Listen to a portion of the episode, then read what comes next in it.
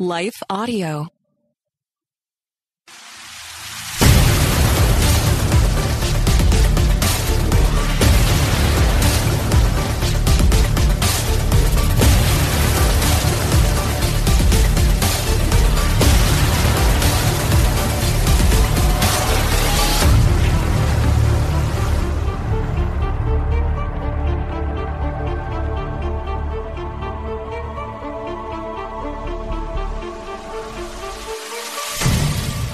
Where do we find hope in the midst of our trauma? We've all been through traumatic events and traumatic experiences. We've talked about that even on this show in the recent past.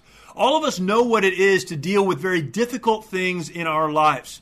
The question is, what do we hang on to in the midst of that trauma, in the midst of the brokenness, the trials, the troubles, and the tribulations that we must live through? What do we hang on to? Where is the hope? My guest today helps us unpack that and so much more in this episode of the March or Die Show. Hi, everyone. If you've been injured in an accident that was not your fault, listen up. We have legal professionals standing by to answer your questions for free. Call now and find out if you have a case and how much it's potentially worth. Call 800-497-4410. I'm here with spokesman John Wolf. So, John, tell everyone listening who should call right now. Well, Maria, first off, thank you for having me here. It's always nice to answer the listeners' questions. Now, as far as who should call in, anyone who's been injured in an accident and think you deserve compensation, give us a call right now. 800-497-4410. You'll find out if you have a case and how much it's potentially worth. Thanks, John. You heard it, folks. Take advantage of this opportunity and call now. 800-497-4410. Advertisement sponsored by Legal Help Center. May not be available in all states. Hello and welcome to today's episode of the March or Die Show. Appreciate you joining me and looking forward to a fantastic conversation. My guest today is excellent. You don't want to miss this interview. We'll get to it in just a second. But before we do, if you have not yet subscribed to the podcast, please do that. I don't ask a lot, but I do ask you, if you are listening, take just a moment right now to subscribe on your podcast platform of choice, whatever that is. Make sure you're subscribed, because when you subscribe, these episodes are pushed directly to you, and I want to make sure that you have access, not only access to listen, but that they are pushed to you directly as they come out. Every Wednesday, I release a new episode, and I'd love to share that with you. Make sure that you have that. And then once you have subscribed, please do me a favor, share this content out with others. You know, folks who would love to listen to a podcast just like this one. We talk about this a little bit. The amount of information that is available, so much media is available. Everyone's listening to what they're listening to, but I do my very best to provide meaningful conversations with guests like our guest today, who can help us navigate the issues of life, help us to understand how to move forward when it would be easier to stay where we are and die. And I'd love to share this content with you and with others. Please share that out. That would be fantastic. So subscribe and then share this with someone in your life that needs to hear conversations like this. I am blessed in my life to have met so many wonderful people, to be connected to great people. And recently I had another friend connect me to the person that we will talk to today, Dr. Jason Peters. Jason is so many things. He's been in ministry for a very long time, and much of that ministry life, his ministry experience, was spent as a chaplain in the United States Air Force. Since then, continued in ministry. He has a personal connection, relationship with trauma, things that he experienced in his service to our country, working through that personally, working through that with his family, and also helping others work through that. This is a wonderful conversation that has so much here. I have these conversations like this one, and I could go on continuing to ask questions and diving deeper. I'm sure we'll have another conversation. He'll come back on. But this is an interview that you do not want to miss. Please enjoy, appreciate, and I hope find great value in this conversation with my guest, Dr. Jason Peters. Jason, thanks for joining me. Really appreciate it. Hey, thanks, Jeremy. It's a pleasure to be with you today and all your guests around or your listeners around the world. Around the world. This global podcast that we have here. It's going to be amazing. Man, there's an awful lot I want to talk to you about, and I had mentioned in our correspondence that your life is very interesting. You've had a lot of really interesting things happen and things that you've been a part of, and we'll get into all of that. But let's just start with your story. Talk about particularly your faith story, maybe some of your background, and we've talked about that, but it is fascinating when one considers how they got to where they are, yeah, and the pieces that God put in place to get us there. So maybe talk about that for a little bit, and then we'll kind of move from there. Yeah, sounds good. Well, I was born at a very young age. I was really young, and that's off good. To a great start, yes, man. That's good. So I was born in Denver, starting in the right place. Yeah. I was born in Denver, Colorado, St. Joseph's Hospital, and so I'm a Colorado native, even though we moved pretty quickly after that. And I ended up in California, and I know you're a California guy as well. So I grew up in Sacramento, finished up high school, went all the way across the country to school in Florida, and where I met my wife, Kimberly, and we've been married now for 28 years. God's been so good to us. 5 kids, and awesome. They're like 25 down to 14. And then we have a grandson. That's pretty exciting. Little Owen was just born not long ago. Yeah. So yeah, it's been really cool with the family. God's been really gracious to us. When I was in school, I wanted to be a pilot, thought that'd be really cool. And I was especially interested in using my skills as a pilot to help with like missions work and humanitarian work. I thought that'd be really cool to go flying around the jungle and, delivering people and medical stuff and just helping missionaries and that kind of stuff. So I ended up studying that. And then I found out that I was too poor to afford flight school. Too poor to be a missionary. That's really bad when you're too poor to be a missionary. That's really bad.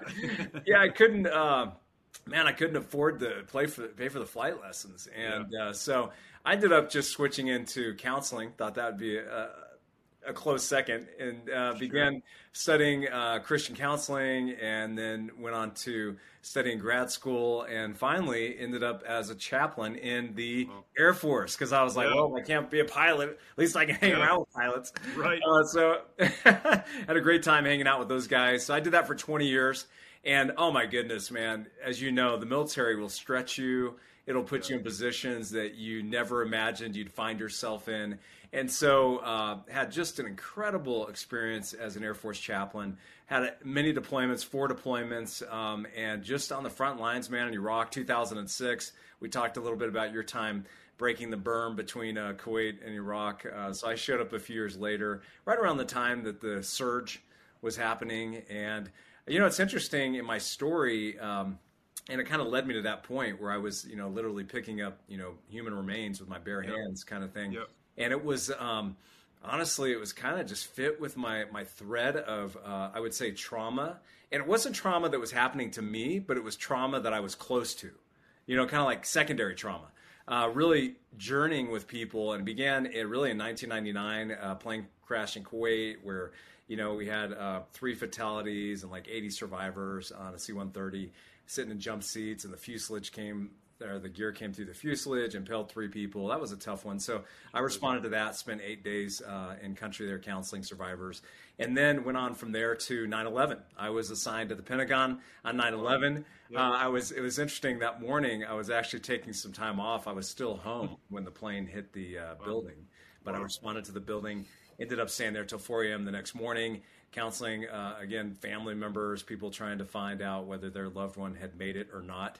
And then 2006, I'm in Iraq. And so it's interesting how God works through, like I didn't know what the heck I was doing. You know how the military, like I said, they just throw you in these situations. Yeah. And you're kind of trained, but maybe not fully equipped for it. Right. But what I love about that, and I think what a lot of us who are retired or who spent time in the military miss, is that sort of frontline, like point of the spear kind of impact.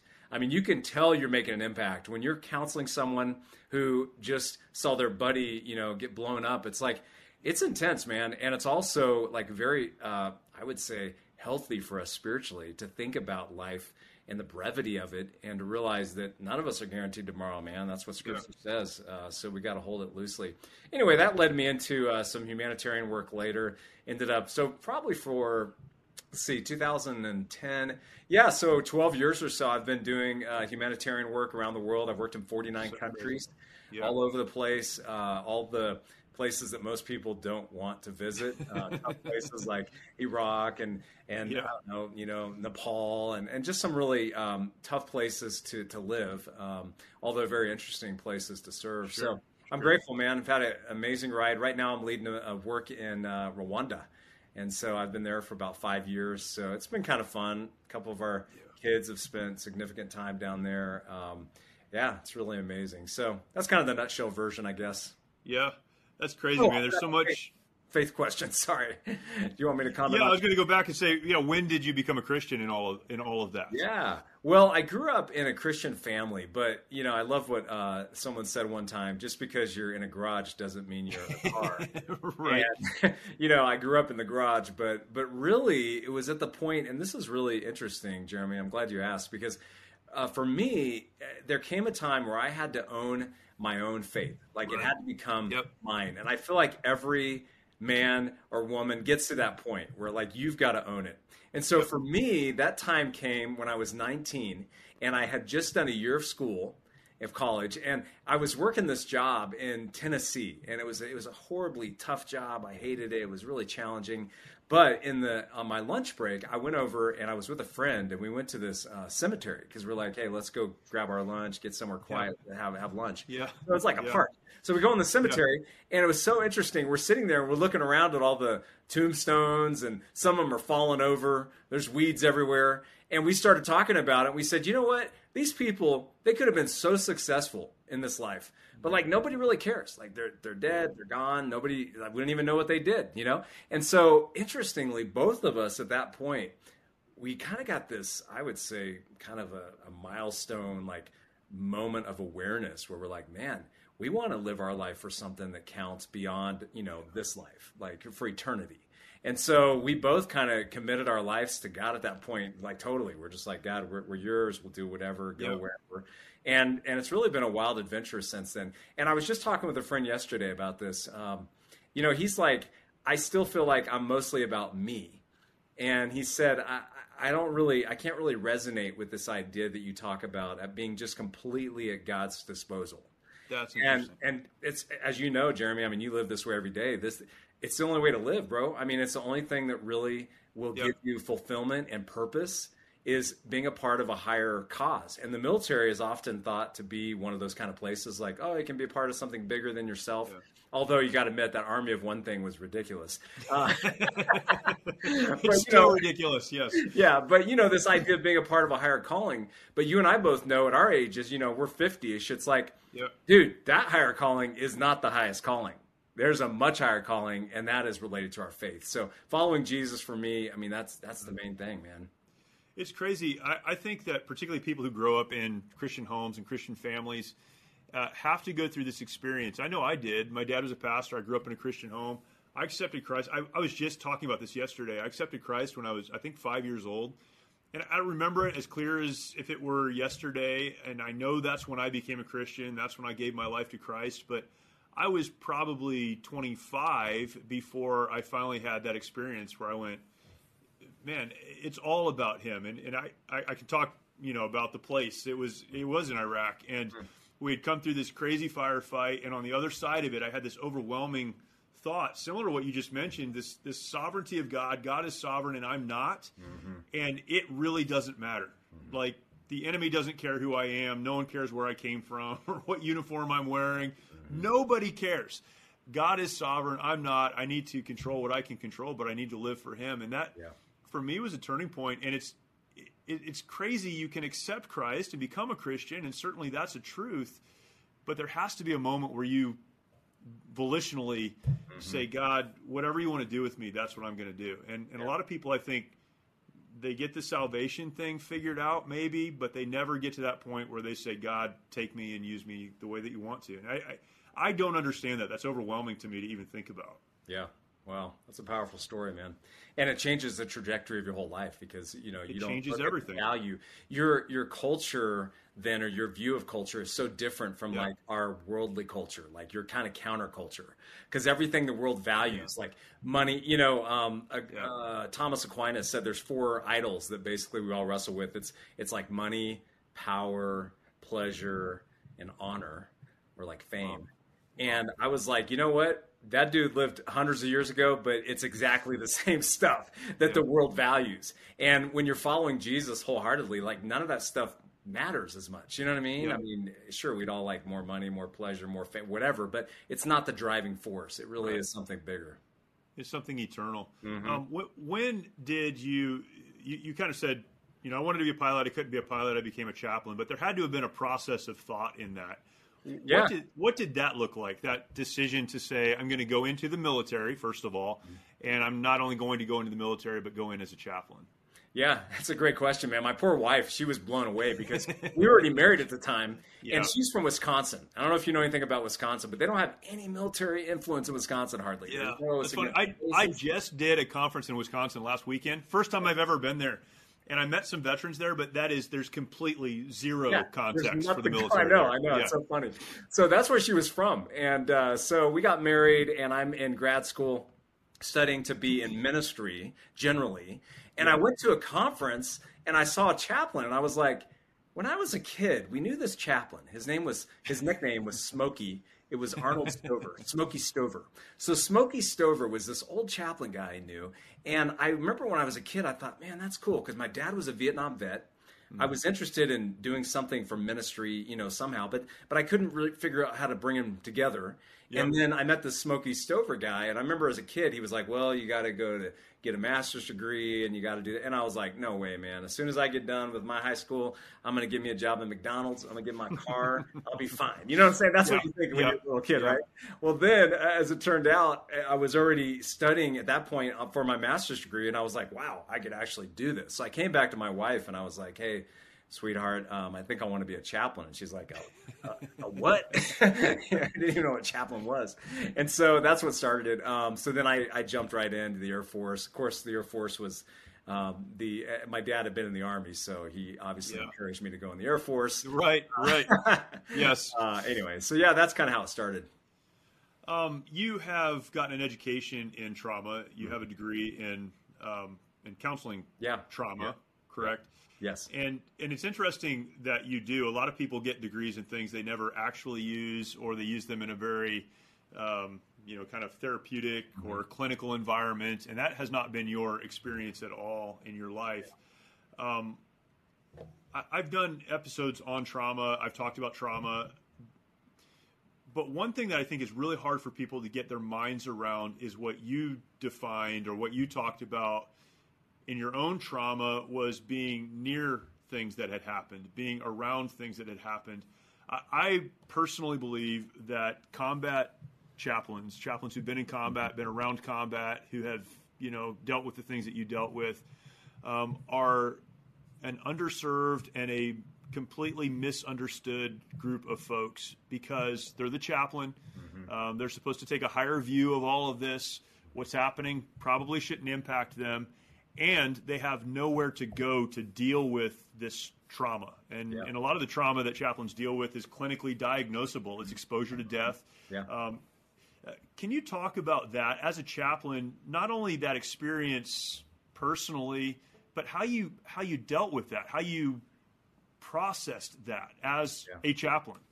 Yeah, it's great. It's very insightful, Jeremy, because you've obviously worked with a lot of vets and a lot of chaplains. And you know how challenging it is when you're sort of the almost like a lot of chaplains are viewed, and maybe your listeners remember this. It's kind of like a good luck charm. I remember in the Air Force, right. Hey, I'm glad you're flying with us today, chaplain, because we're going to be stationed. You know, that kind of thing. And I was like, I don't know if it works that way, but thanks for the chaplains go down too. But anyway, but it's a very serious question, and I'm glad you asked. Let me explain a little bit of my view on that. So and I'll just use my own experience. So when I landed in Iraq in 2006, within 24 hours, 4 soldiers were killed. I was assigned to the 101st Airborne, and it was just we were on a FOB, and it was just hot and heavy, a lot of stuff going on, and all of a sudden. I'm like, wow, I'm in the hospital. Chaplains are the only ones that bridge the gap too, which is very interesting. So like doctors, they like try to save lives. So they're in the hospital, like the MASH kind of, feel. Yep. And then and then you have services or morticians who kind of take care of the processing bodies. But chaplains do both. It was weird. So I was like in the hospital as these soldiers are dying. Some of them, some are already dead. But as some are dying. And then I'm in the mortuary, like going through their personal effects and, you know, just, and it's just a very interesting experience. So I felt like as a chaplain, I had two options. I could either stand there and like pray, which is good. I'm all about prayer. I pray all the time. Right. But I also felt like to be really a part of that community, I needed to be a part of the team. So I talked to the head mortician. I'm like, hey, man, just put me to use. I'm not going to just stand here. I can pray while I'm working. Wow. And so I jumped in. I was part of the mortuary team. And so, again, just a lot of exposure to stuff that you don't normally see. And that's probably the main thing about trauma, which I'm sure you've heard this before. But it's like people are having what really is a normal reaction to something that's Correct. Completely abnormal. Correct. Like if you know, I remember, I don't want to go into the gory details, but just seeing sites and things that like you know, you just would never see. I talked to docs in combat that said, I'm seeing in the deployment what I didn't see for 20 years in the emergency room. Right. You know? So it's just a lot of exposure to stuff. And here's the interesting thing. When I came back, I loved what you said about not having anyone to talk to. Because when I came back, there were all these indicators that I was kind of jacked up from it. You know what I mean? Like I shaved my head. Like I always, you know, have hair and stuff. And I just shaved my head coming back. And I was just kind of withdrawn emotionally. I was very compartmentalized. And I became an extreme minimalist at one point, which was very interesting. I wore the same clothes every single day, which, by the way, that's an interesting common reaction to traumatic stress exposure is that you will sort of control what you can. You know, you can't control everything, but you control what you can, which could be your wardrobe or it could be your living environment. I mean, my kids at that point, they're like, don't put anything on dad's desk or anything. He'll get upset because, you know, that's like his space and that's the way he wants it. Anyway, so one of, it was interesting. One of the mental health providers was like, we think this guy needs some mental health follow-up. So they called me, and this is actually my records, which led later to a PTSD diagnosis, by the way, by the VA. Because in my records, they're like, this guy needs to talk to somebody. But when we reached out to him and tried to get him to come and talk to us, he basically said, no, I'll just talk to my chaplain buddies because, you know, I work with chaplains. It's fine. But as you know, it's a different dynamic than when you're hanging out with your friends and talking about stuff or when you're going to some provider who actually knows probably a lot more about what they're talking about. So for me, that was kind of my journey. And honestly, it's been a very healthy process to go through. So I've done a lot of therapy. I've done EMDR. I've done stuff to just try to kind of talk through it, work through it, process it. And honestly, I think I'm a better man because of it. I think I cling, I would say, less and less to things of this world and this life. I kind of live every day knowing that it could be my last. And I love that kind of approach. It's like an adventure of faith. You know, it's like, God, you've got me here for now. I don't know what tomorrow looks like, but I just want to live well today. You know what I mean? So it's for me, it's been a really good journey, but it's taken a long time. I mean, this was like 15 years ago I was going through this stuff, you know? How do you talk about the connection between faith and more clinical or therapeutic approaches to trauma?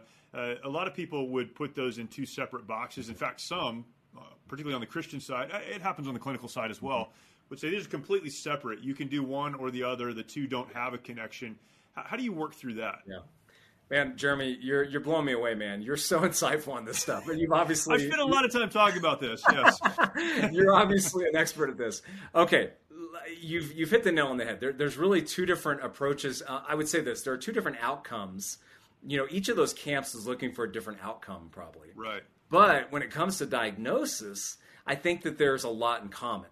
So I would say this generally: all truth is God's truth. So, like, if you have gangrene. You go to see the doctor, like they can diagnose you with gangrene. Like they know what the problem is and it's scientific, it's legit. Obviously, when it comes to mental health related kind of topics, it's not that clear cut. You know, you can't do a little biological test on it or something in a lab or something to figure it out. However, I think that there are symptoms that are just obvious, like those things I just talked about. Like I was meeting all the boxes for someone who had PTSD. Right. And so now here's the difference though, and this is so important. The question is, how do you move beyond it? You know, how do you get out of that funk?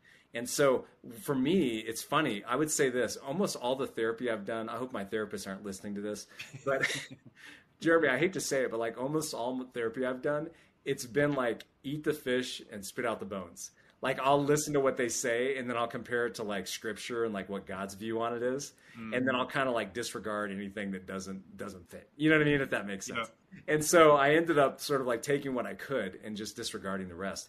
And I would say this, it's been interesting. God's used me. And I would say to any Christian out there who's going into therapy, don't view yourself as a victim or even just as a patient. View yourself as an emissary of God in that space. You know what I mean? Like, you know, you may say, I'm coming to get help, but you know what? You've got a lot of perspective and honestly, the Holy Spirit is living with you, within you, and can work through you in powerful ways. So some of my therapy experiences, I've ended up being more of a minister to them than maybe they were to me, but I feel like God works through all that stuff. And so I would say in general, to answer your question, that yes, diagnosis, I think, is pretty accurate through secular therapy. But when it comes to the resolution, honestly, man, it's a different approach. We're not like trying to fix ourselves. I would say this, as a Christian, my only hope is in Jesus Christ. And that's where my hope and that's where my identity is.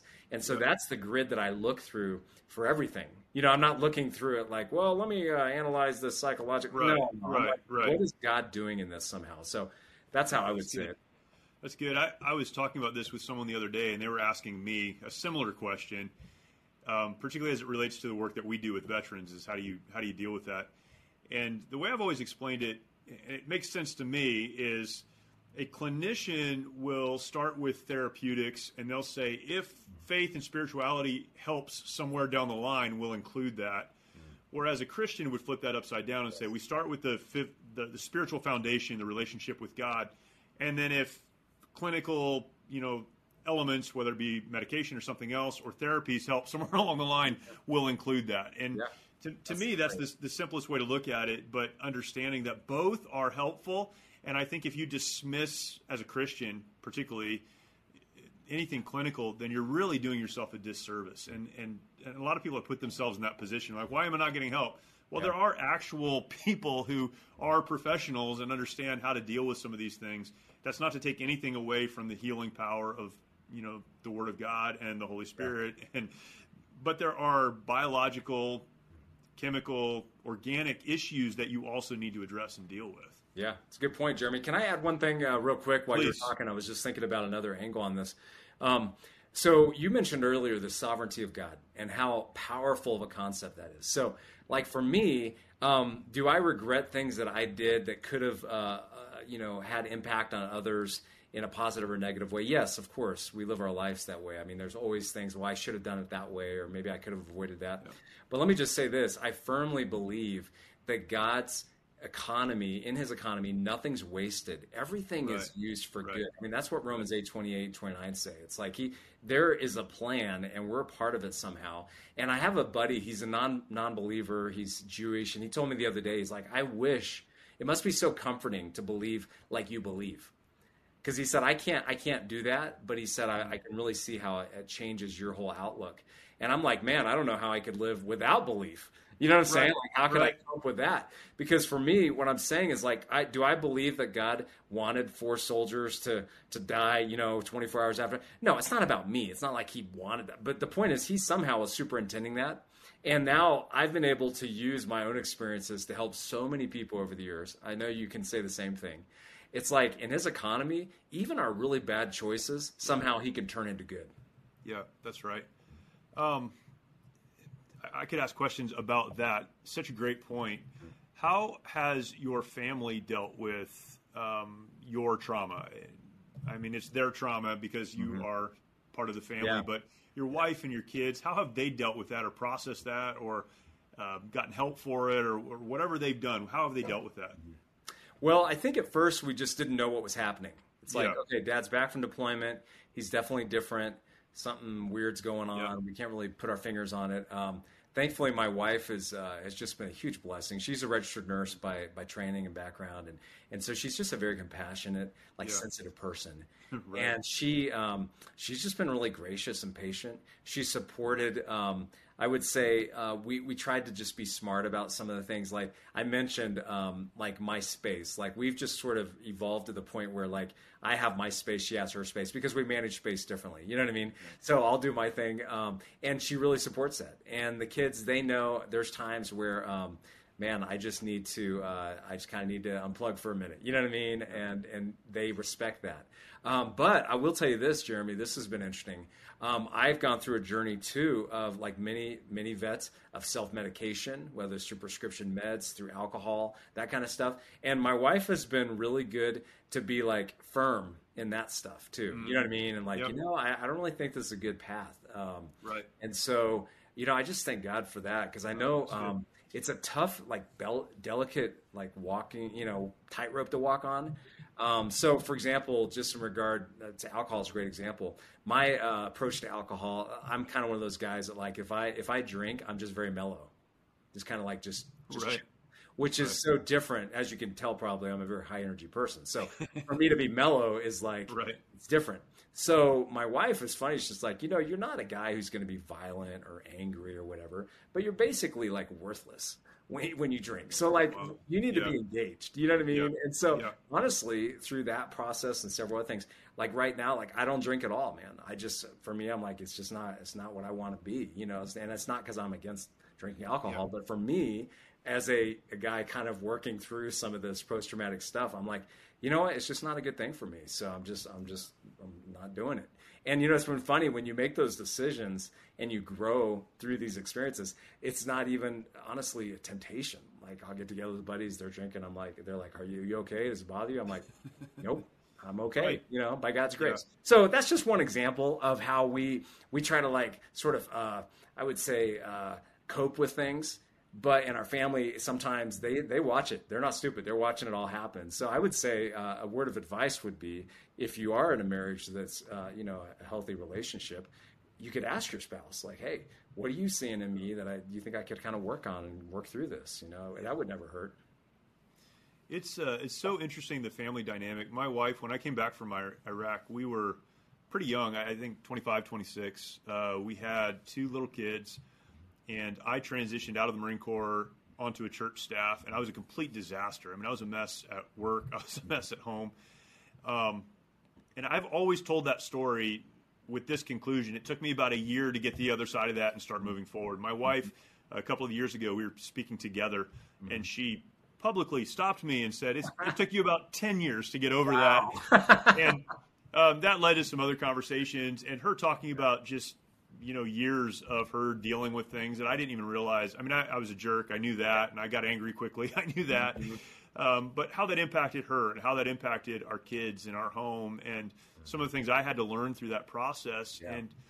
And what that's caused me to do, or had caused me to do, is to go back and apologize for a lot of things and try to work through that.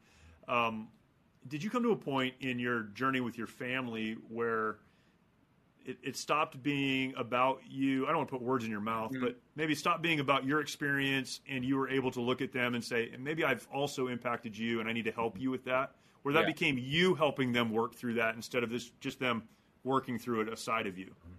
Yeah, I would say we have some good, honest conversations. It was really interesting. I have three kids that were still at home when I got diagnosed with PTS. And that was kind of interesting because we all talked about it. And I was like, hey, by the way, this happened. And my oldest daughter at the time, who's 20 now, she was like, I knew something was going, you know, this like makes sense. Something wasn't right. You're throwing stuff all the time. Just didn't seem right. So, I mean, it was good because I wanted to be honest with them. 'Cause honestly, as you know, it's not like something you're really proud of. Like, I feel like there's still a lot of stigma. It's so weird. Like even professionally, you know, I don't like put it on my bio, like, oh, by the way, you know, I've been treated for PTS, you know, because people, I've noticed that when you tell them, they treat you differently sometimes, you know what I mean? And you're like, oh, that was stupid. I shouldn't have brought that up. It's unfortunate, but that's just the way it is. But with the family, I feel like, no, man, you gotta just lay it all out there and just be like, hey, this is what I'm struggling with. And my kids, thankfully, they understand. They've heard the stories from combat and stuff. And they kind of, because I do feel like, let me ask you this, Jeremy, have you noticed that veterans today are able to process stuff more openly than like Vietnam veterans, for example?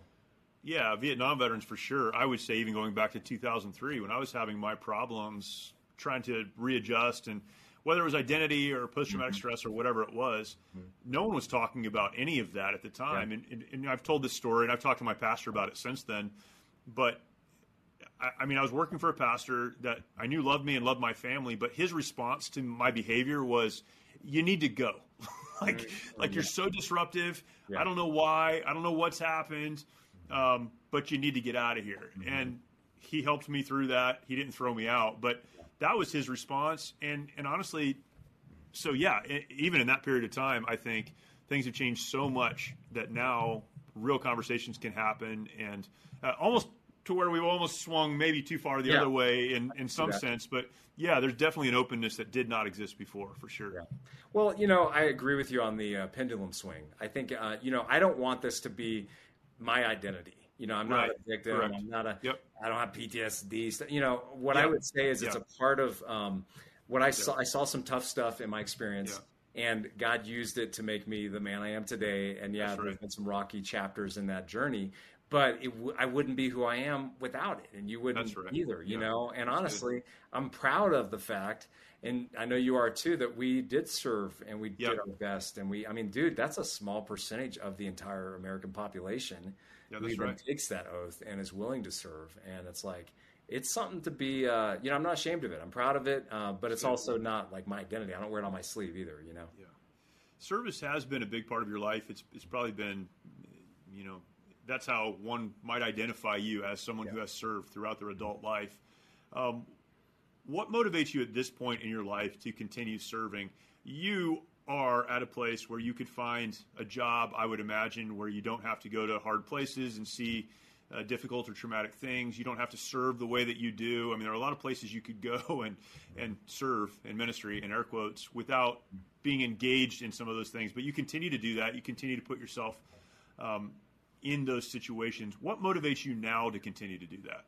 Well, honestly, man, I think I would get bored if I wasn't doing something that's kind of intense. Right. You know what I mean? Yeah. Like, I'm not the guy who wants to go like punch in and punch out and just do it. You know, I want to do something meaningful. And secondly, and probably more spiritual sounding is, and true, is I want to do something that really matters. You know what I mean? Like, I mean, I'm not saying that every job, God works for every job. I think we're all called to be reaching out, whatever we're doing, you know, we could be like whatever job. But for me, I feel like since I've got the opportunity to go and to do some really interesting, it keeps it, to me, it's the pointy edge of the spear. Like I'm serving people, you know, by God's grace now that like, man, they live in mud huts, no running water, no toilet. Kids are, I mean, I literally had a girl just recently, we found out in our school that her mother was like, had to make this decision. Do I feed my kid or do I sell her for sex? Because like, wow. It's gonna suck either way, but I got to do one or the other, you know? And so those are really tough things. So to be able to come in and kind of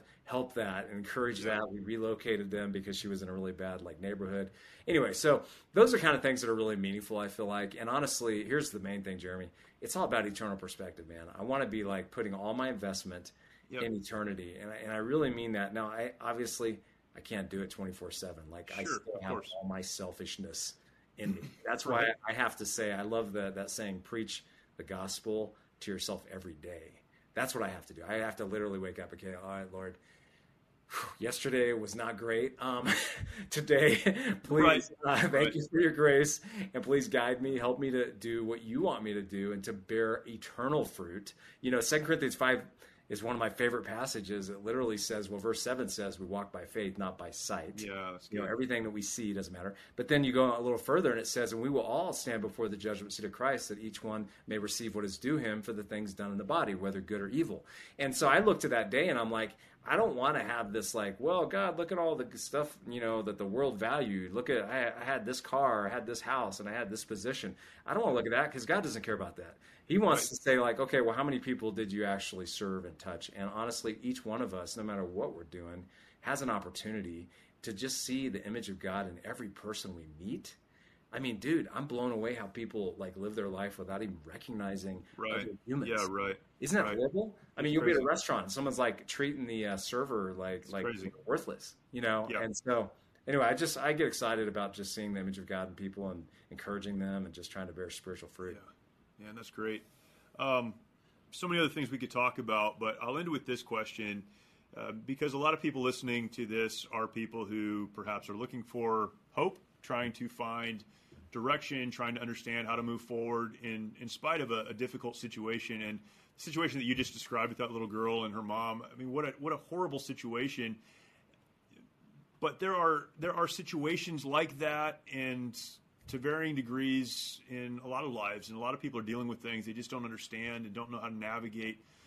You've seen this from so many different perspectives.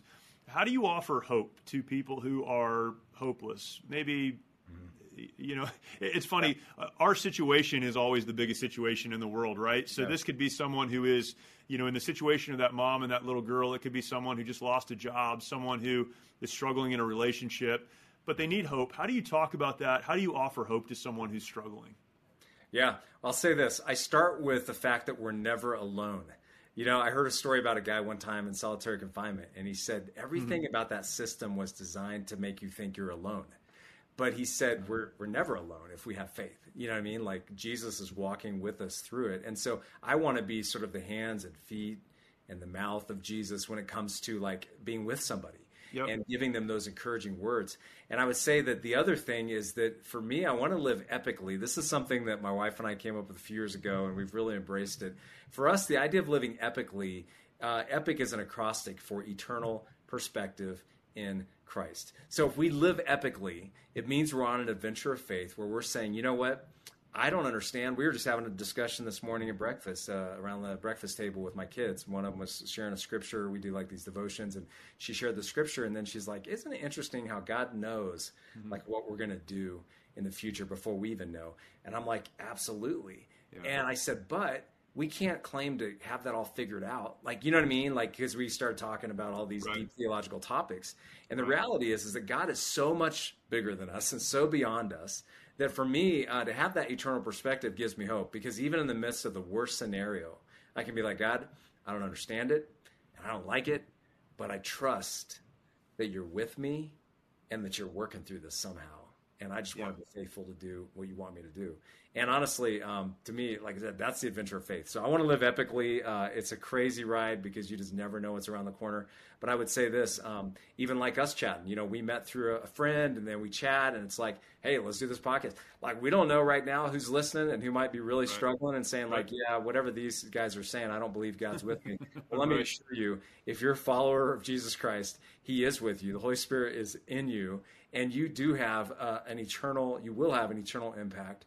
So look through that filter and see what God might be calling you to do right here, right now. Yeah, that's awesome. Jason, where can people follow you? You and your wife, do you have a blog or website? Yeah. with a blog, but a lot of videos. Yeah. Where can people follow you guys and learn more about the work that you do, even the work you're doing in Rwanda? Yeah. Thanks for asking. Our sort of landing page for all that kind of stuff is TeamPeters.org. So TeamPeters.org. Peters is our last name. And man, I'm so grateful, like I said, for Kimberly. We just love ministering together. And so for us, when we look at our lives, we really approach it as a team. So TeamPeters.org is a great way to connect. But I'd love to if anyone has questions, like, hey, I'm thinking about being a chaplain, talk about that. Or I went through some tough stuff, I'd love to just get your take on it. Hey, shoot me an email. You can find my email on there and connect, and I'd love to chat. Very cool. Dr. Jason Peters, thank you so much, man. Really appreciate it. We'll talk again, I'm sure. Thanks, Jeremy. God bless. So thankful for folks like Jason who have a lived experience that they can help us see the world a little bit differently because of what they've been through, what they've learned, and his ability to share that is so fantastic. And I value our friendship, the relationship, and I'm thankful that I could share some of that with you. Please go and check him out, TeamPeters.org. He mentioned that. That's where he and his wife put a lot of content there, other information about him and the work that he is also doing with the Hope Haven Charitable Trust. So please check them out and appreciate that. Thank you for watching this show. Thank you for listening. And I would encourage you, take some time to go, if you have not already, to Life Audio, lifeaudio.com. You'll find conversations like this and so many other great conversations with great hosts about topics that you actually care about. And there are a lot of things that we can go to be entertained. And I hope that this show and the other shows on Life Audio are entertaining. But beyond that, beyond simply being entertaining, I hope that they will also be helpful to you, and you can find those there. I will end today, as I do every episode, and we covered so much ground today, but you understand, as you've listened to this episode, that trauma is present in all of our lives, whether we're doing what we're supposed to, not doing what we're supposed to. People make good decisions and bad decisions, but even as we serve, as we should, serving within the call on our lives, we'll experience difficult things. The question is, how do we move forward in spite of those difficult things? I put it this way, and I end the show this way every single episode, every single week. When the world around you seems to be falling apart, when things are exploding, when you feel like the enemy is shooting at you, you only have two choices. You can stay where you are and die. You can decide to do that. That's a decision that you can make. Or the better decision, you can march, putting one foot in front of the other, getting to a place where you can better deal with the enemy, whatever that may be. Will you march or will you die? The choice is always yours. Thanks for listening. Look forward to talking to you next time.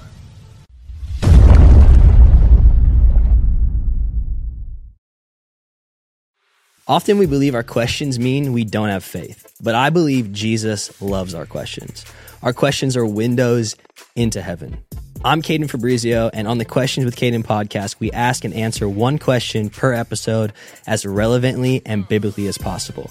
Questions about fear, anxiety, depression, addiction, and so much more. Don't worry, your questions, they're not going to scare Jesus, so ask away. Listen and subscribe now at lifeaudio.com or wherever you listen to podcasts.